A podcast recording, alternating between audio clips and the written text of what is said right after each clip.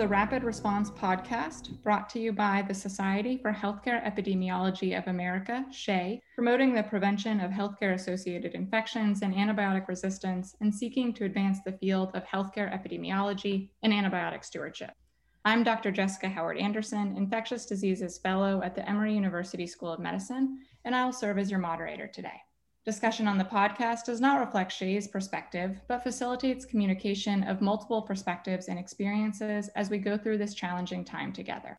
SHEA is excited to launch this episode of the podcast, COVID 19 Updates What We Know Now. Today's discussion will focus on the COVID 19 impact on trainees and students. Our speakers today are Dr. Christopher Graber, Professor of Clinical Medicine in the David Geffen School of Medicine at UCLA and Program Director for the UCLA Multi Campus Fellowship in Infectious Diseases, and Dr. Kerri Thom, Professor of Epidemiology and Public Health and Medicine and Associate Dean for Student Affairs at the University of Maryland School of Medicine. Thank you for joining us today. Before we start our discussion, I would like to turn it over to Dr. Ishrat Kamal Ahmed to get us started with a brief news and guidance update for the week. Hello, for our news update. Globally, as of 24th March 2021, there have been 124 million confirmed cases of COVID 19, including 2.7 million deaths reported to the WHO. A total of 443 million vaccine doses have been administered. In the US update, the Center for Disease Control and Prevention reported on Wednesday, March 24, 2021, that about 85 million or 25.7% of total population have received at least one dose of COVID-19 vaccine, including about 46 million or 14% people who have been fully vaccinated. For population age 65 and over, 70.3% received at least one dose and 43.8% are fully vaccinated.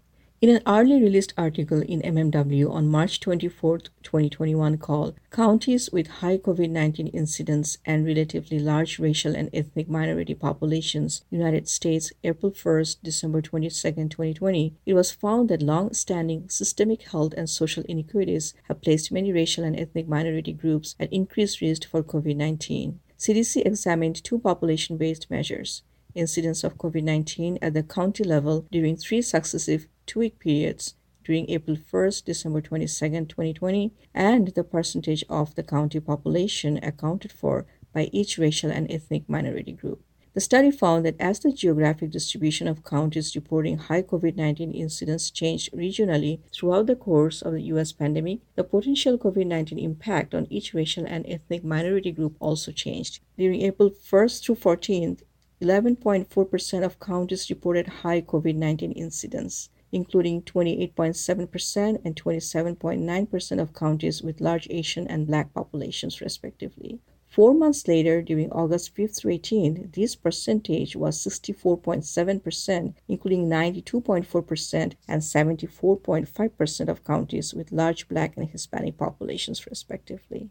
As the COVID 19 pandemic evolves, public health efforts can be tailored to the needs of communities of color that may be experiencing high COVID 19 impact and integrated with longer term plans to improve health equity.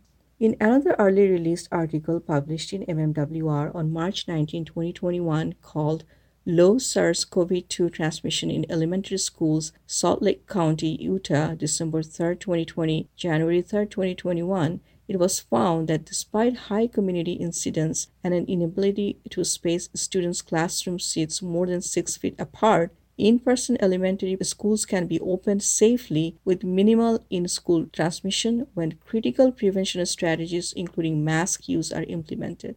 SARS CoV 19 testing was offered to 1,041 school contacts of 51 index patients across 20 elementary schools. In this high community transmission setting, low school associated transmission was observed with only a 0.7% secondary attack rate.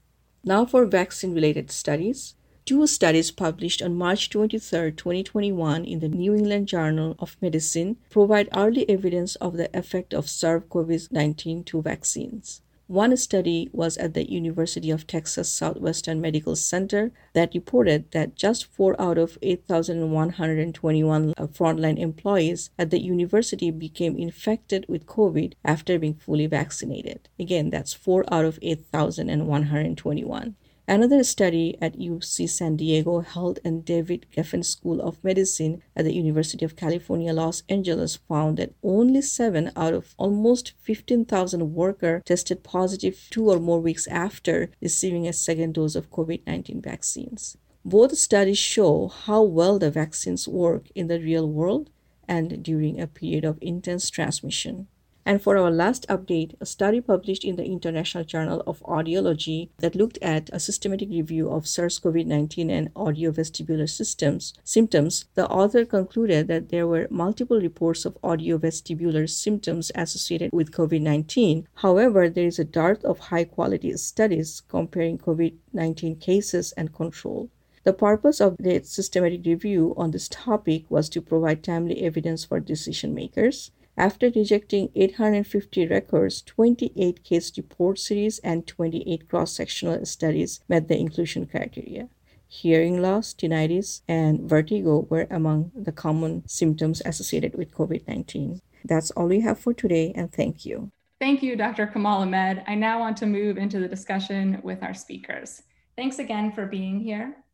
So as an introduction, I'd like to ask you both to each briefly describe your role as it relates to students or trainees, and then describe some of the most significant ways the COVID-19 pandemic has impacted the lives of students or trainees.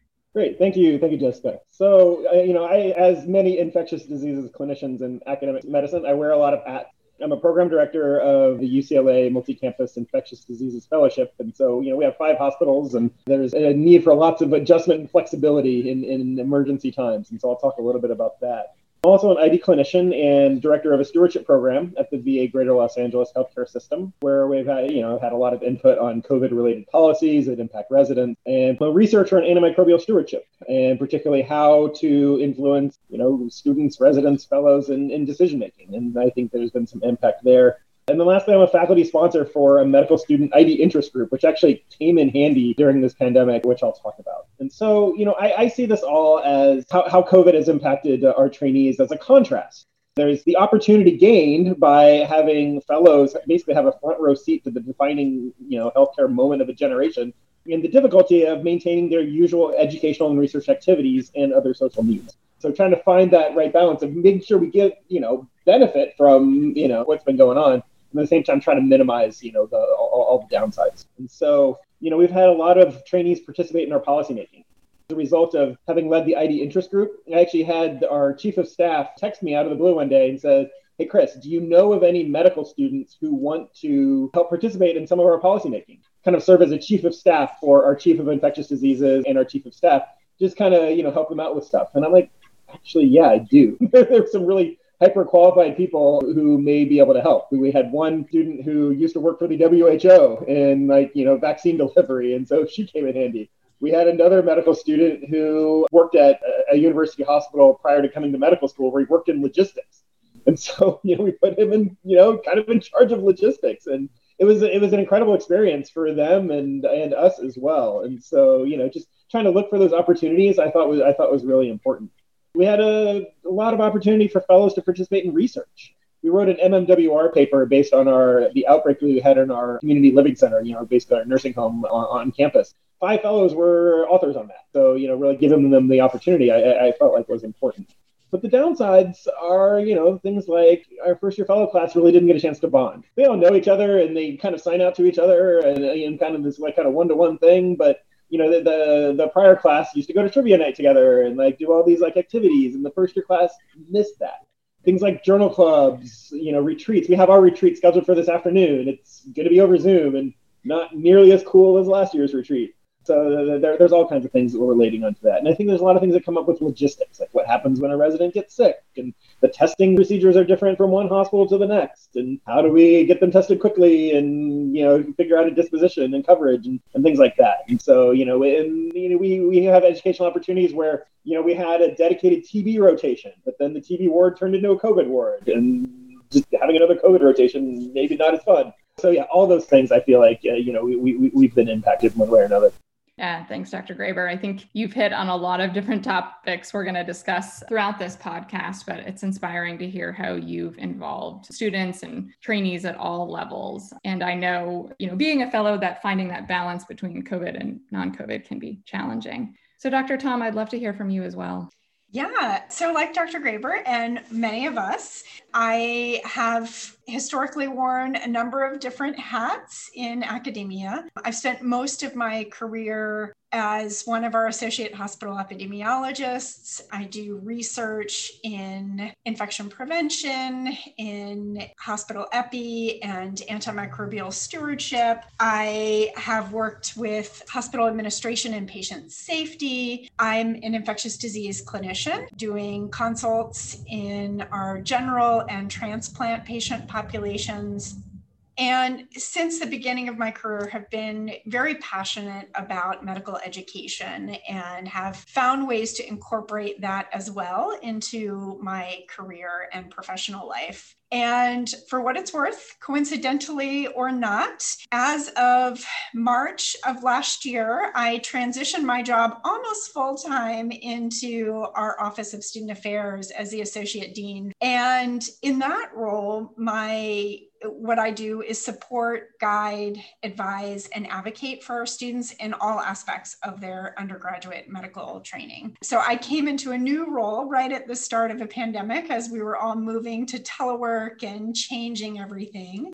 Additionally, because we all like to have so much on our plates, I was also coincidentally a part of a medical leadership team here at our institution who was implementing and developing a new four year curriculum, which was set to begin and did begin on August 1st of this past year. So, right in the midst of a pandemic.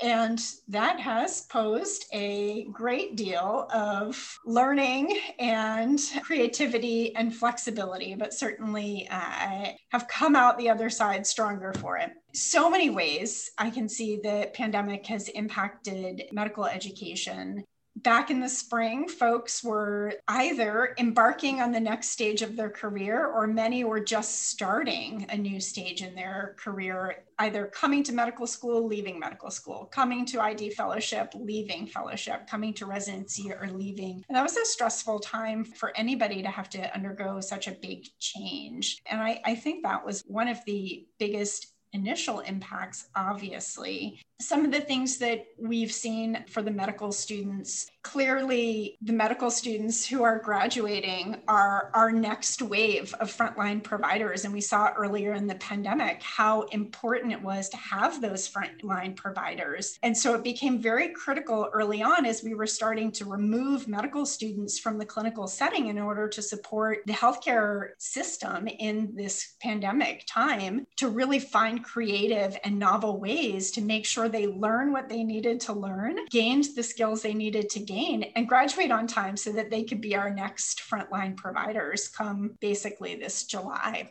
And so there was so much to do with that to, you know, create new curriculums for clinical students, give them something to do and ways to engage. And it was so wonderful to see the creativity and the passion that came out of that we had students volunteering across the country as they were pulled from their rotations to contribute to the pandemic by helping procure PPE, helping distribute PPE, doing fit testing, doing humanizing projects for patients in the wards, finding creative ways for our patients to be able to communicate with their healthcare teams and their families and loved ones. And as Dr. Graber mentioned, there's also, as we've started to get students back in, there's a lot of nuances that have really affected that education and that normal flow, right? We all know from the infection prevention side that being in close spaces in those tiny team rooms on the medical wards is a big area where transmission can occur. And so distancing folks and having them physically removed from their team is a is a big impact on that learning of just how to be a resident. Missed time due to exposure and illness. Those are all sort of the, the big points that we tried to overcome with our clinical students. And similarly, first year students, just like first year fellows or residents across the country, joined at a time where they couldn't get together and I know many first year students in medical school came to a new city to be part of a new community that they were part of virtually and never really had that opportunity to form those bonds and that sense of community and oneness. So, those have been some of the biggest challenges to overcome. Thanks, Dr. Thom. Very impressive. And you obviously described a lot of changes that your program implemented, I think, from all different levels of trainees. I wonder if you could highlight just one or two that you think have maybe been the most successful or well received that you might want to share with other listeners. I think perhaps the biggest thing we've learned that I hope many others have learned as well is just that we have the ability within us to be creative and be flexible when the time comes. And I think just keeping that in mind going forward is so important and will be such a great value to us and that we can really tackle these big issues as long as we come together and do so cohesively. One wonderful example of this in clinical medicine also relates to medical medical education, and that's telemedicine. We've been years trying to gain grounds in telemedicine, and certainly through the pandemic, we've gained strides that we haven't been able to do in decades. And it's been a wonderful opportunity to, again, bring those students who maybe couldn't be there in person right into that space, in that learning space. So not only is that a, a benefit from the patient perspective, from the student perspective, we're all so excited to kind of go back to a lot of normal. And certainly we want to go back to bedside, but it will be nice to have this option that we've created going forward when it's necessary or when it's beneficial to the patient, to the learners, to the patient physician relationship. So, really incorporating that virtual aspect has been wonderful. Probably a, another thing that folks think about when medical school, and we all think back to our medical school experiences, one of the biggest memories many of us have is our first time in the anatomy anatomy lab. And so, really thinking through medical student experience this year where they haven't been in the anatomy lab, they're learning anatomy virtually. And again, here's where that creativity comes in but we've really been able to pull together and collaborate and use our technology to make this a wonderful learning experience that hopefully we can continue to incorporate in the future. Schools are using collaborators in radiology, in pathology, as well as anatomy to really think through how best to teach anatomy in each of the different systems and using this wonderful technology of video recording and digital dissections to really enhance knowledge. And that's been so interesting to see how that has played out. Thank you. Dr. Graber, what do you think have been kind of the most successful or well received changes in your program? I, I want to echo Dr. Thom's comment about the, the flexibility and you know just being being able to kind of adapt on the fly we actually got a little bit lucky. You know, I, I, we made a change in our schedule. We were used to have kind of monthly blocks where fellows were on one rotation for the whole entire month, and then you know, kind of kind of go on to the next. And we actually switched it up for kind of somewhat unrelated reasons prior to the pandemic to every two week blocks. And I think that actually made a really big difference in terms of you know making sure fellows don't get burned out on one rotation before going on to another, and because every rotation kind of handled COVID a little bit differently, all the hospitals. And so some got busier and you know, everyone got busy to some extent, but some got a little bit more. And so having that more frequent kind of changing, I think was also good for, you know, just putting, you know, different faculty and fellows together and, you know, more relationships kind of get made a little bit faster. Things aren't as organic in an environment where a lot of our kind of teaching and, and stuff has gone virtual. Yeah, moving all the conferences to virtual was challenging as well. As being a program that's kind of far flung and people at like, you know, five different sites, we really rely on our Tuesday morning conference where everyone got together in one room and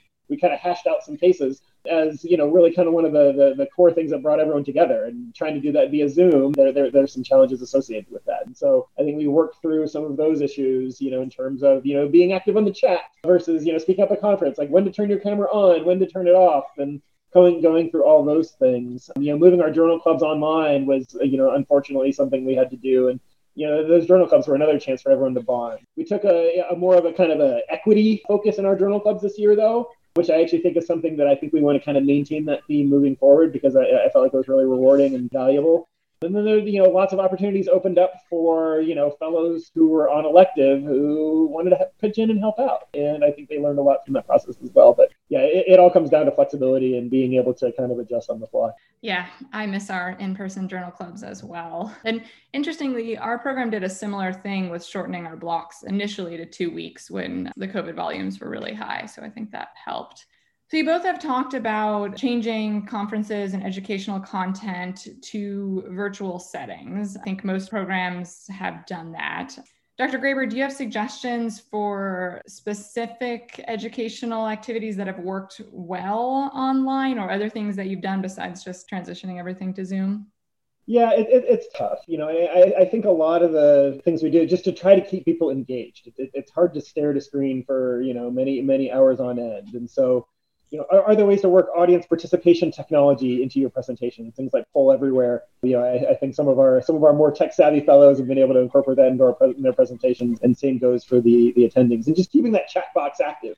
But we we've gained a lot as well. You know, uh, so our Thursday conference, which is normally kind of at our big university hospital, where you know, uh, sometimes in rush hour LA, it's kind of hard to get to. We've had better attendance as a result. Uh, we've been able to engage outside speakers who otherwise wouldn't be able to travel. Like we got Rochelle Walensky to talk to us the week before she took over CDC. That was awesome, you know. And and the other thing that we've seen is in that conference, we've been able to have more collaboration from outside services. So it's been a lot easier for you know allergy and immunology to come and talk about a particular patient, or have radiology, you know, weigh in on a, a particularly interesting finding it's actually now kind of a weird competition amongst our fellows as to like who can involve the most like ancillary services or you know collaborative services in our hospital. I actually think we kind of need to tone it down a bit. But yeah, so I think that that's been a benefit as well. Or uh, your your ability to coordinate things, you know, actually you have some actually more degrees of freedom than than you had before. And Dr. Thom, medical student education is obviously very different, though has a lot of similarities. Do you have tips for what has worked well? I'll echo the last thing Dr. Graber said, and I really hope that's something that we can continue. Again, can't wait to get back and sitting in the same room together doing these lectures, but it'd be nice to have the hybrid live stream where we can invite these collaborators to come in so easily and share their knowledge and wisdom with us. So I really hope we continue to, to utilize that.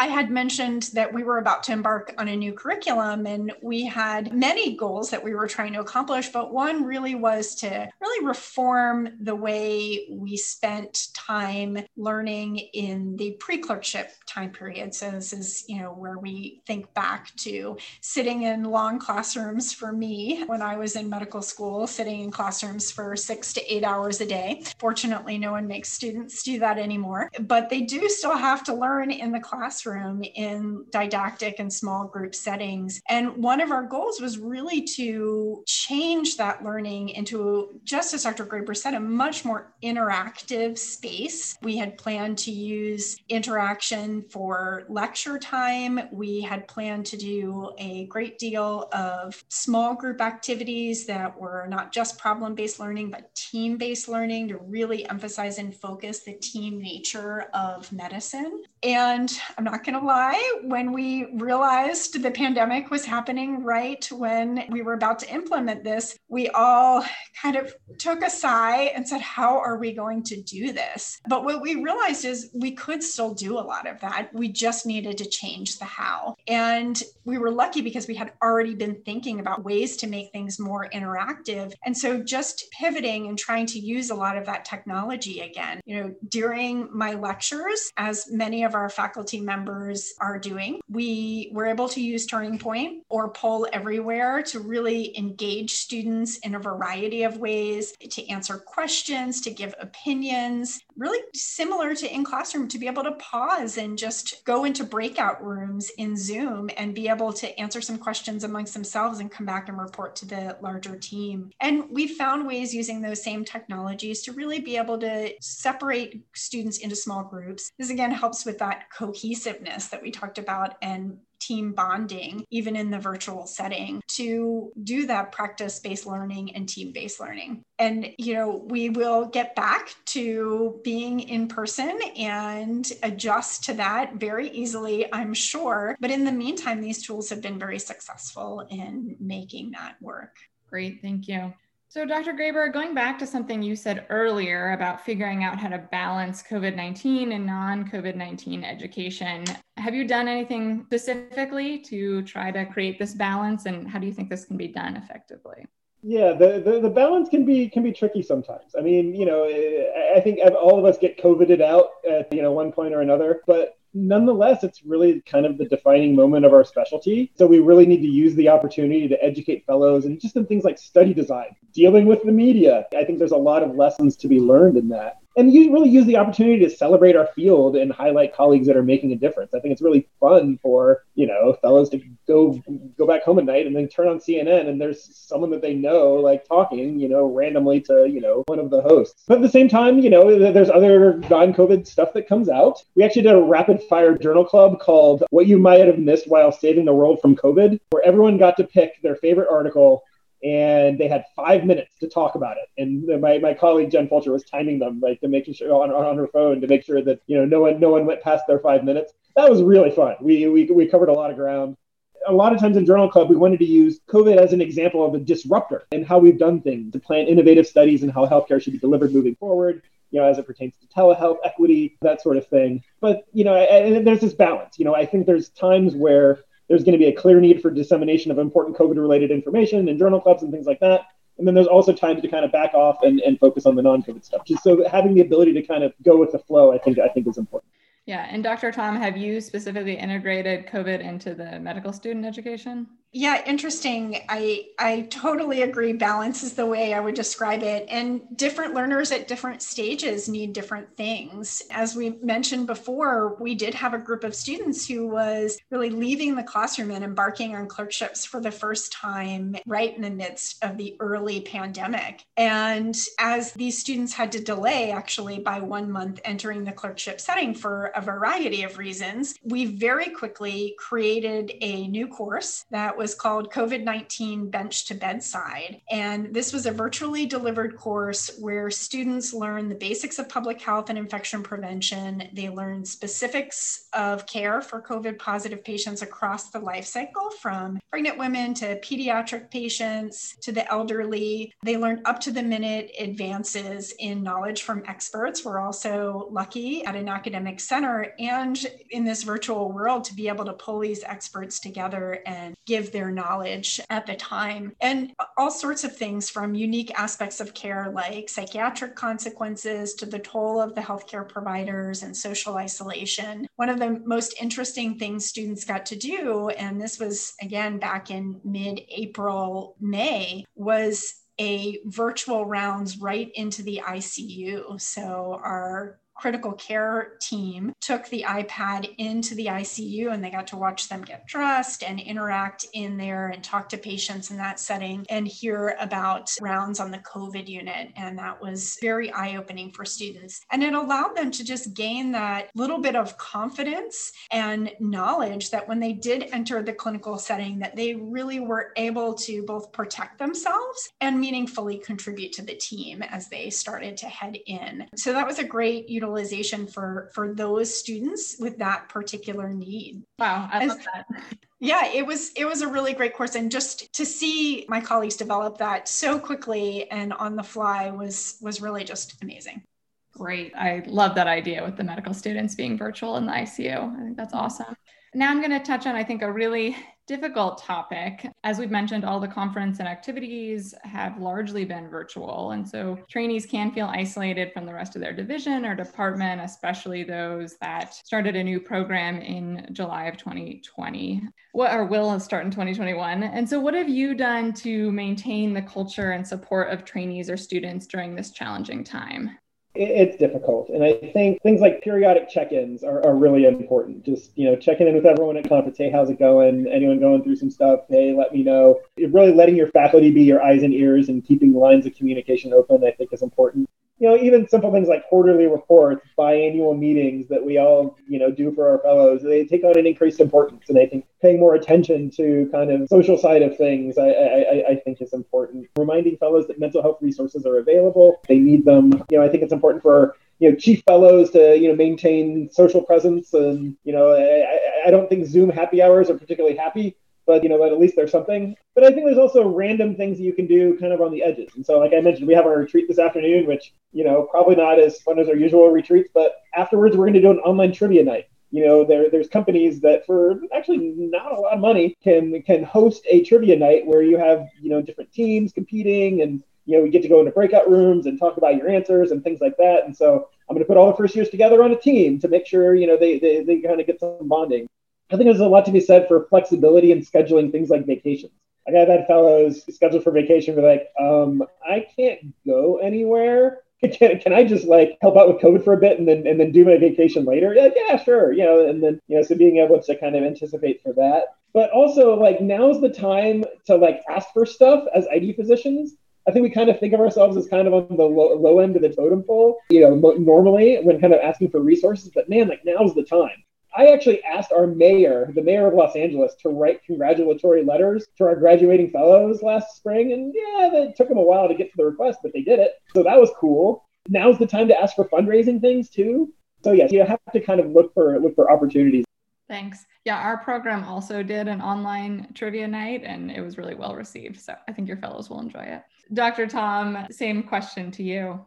Yeah, it's really been an important topic and like you said Jessica, it's it's weighed heavily on a lot of people. I think each one of us has lived through this so we know about the isolation and the risks and yet it's hard for me to imagine when I go home and I think of myself being isolated, I am going home to my family who lives with me. And many of our trainees, our residents, fellows, and students are staying at home in an empty apartment and don't have their family and friends nearby. And it's been tough on a lot of people, particularly those who are joining a new community, like we said earlier, and haven't had that chance to form that cohesiveness. And I'll echo a lot of the same things that Dr. Graber mentioned one of the most important ways, particularly early on, that we were able to come together and try to overcome some of this was putting their students' passion right back into those volunteer efforts, giving them something to focus on and be a part of the pandemic was huge, particularly early on when they were pausing some of their educational missions. We've also lived in a very challenging time, even aside from the pandemic this year. And there's been a lot of very difficult moments that we've gone through nationally, but also an opportunity for students to come together and really think about how they'd like to advocate for each other and for their patients through social justice efforts and commitments to diversity. And that's been a wonderful opportunity for students to really come together and connect on those shared paths passions what I find most people crave is the same thing that the rest of us want is those interactions, however they can get them. And you know, our students not only want to get to know each other, but time with faculty as well, and really being able to provide that time so that they can just hop in virtually to office hours and chat with us about whatever, right? They may have a question about learning, they may have a question about career path, or they just might want to talk about a book that they've read and just making sure that we're open to everybody in these office hours and letting them know that they can come by. Dr. Graber made an important point, though, not everyone is going to seek that out. And so making sure we are checking in with everybody so that no one gets lost or missed through the cracks. And we're being able to provide what all of our students and trainees need. And then the last thing I'll say is, you know, we've tried to do some of these, everyone gets a little bit of that Zoom fatigue. But what I found is if you have enough offerings and a diversity of interest and things to do, folks will find what's interested to them and they will power through several hours of Zoom without thought if it's something that they're really interested in. And some of my favorite things that we've done, we started a book club and we've done that virtually. So far, we read $2 a day, Poverty in America. And last night we had one in In Shock we also have a course that is Humanism in Medicine, where we come together and talk about current topics, difficult topics. And that is my favorite way to spend three hours actually on a Wednesday evening, really delving into whatever the students want to talk about. It's a student run session, and we have deep conversations about isolation, how to keep ourselves well, how to support patients through advocacy, how to communicate with family members around death and dying. All sorts of things come up in that conversation. And again, if that is something that drives you, that's wonderful way to spend time and connect with other humans. Thank you both. I think those are all really interesting ideas and perspectives you've brought up. So, to conclude, this is the SHEA podcast. So, I wanted to ask what you thought was the impact of the COVID 19 pandemic, specifically in the areas of healthcare epidemiology, infection prevention, and antimicrobial stewardship as it relates to training students or fellows.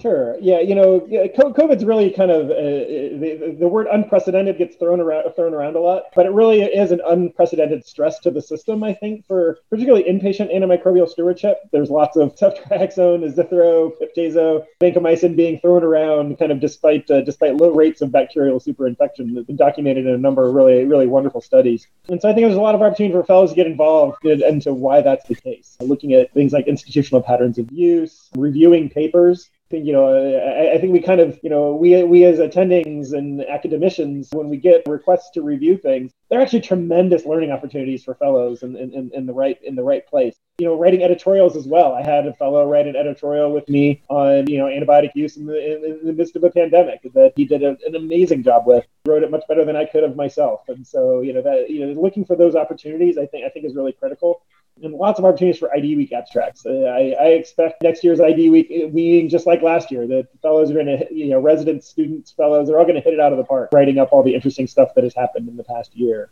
And there's opportunities for fellows to just get involved locally, reviewing the efficacy of infection control policies. They're the ones on the front line answering the pages. So, you know, check in with them, see what's working and what isn't, where where the breakdowns in communication are, because they tend to hear about it first. And then, you know, review how does what you do locally differ from what's being recommended at county level, a state level, a national level, and finding those differences and seeing why what you're doing works, whereas it may not work in a different environment, and use that as an opportunity for academics as well.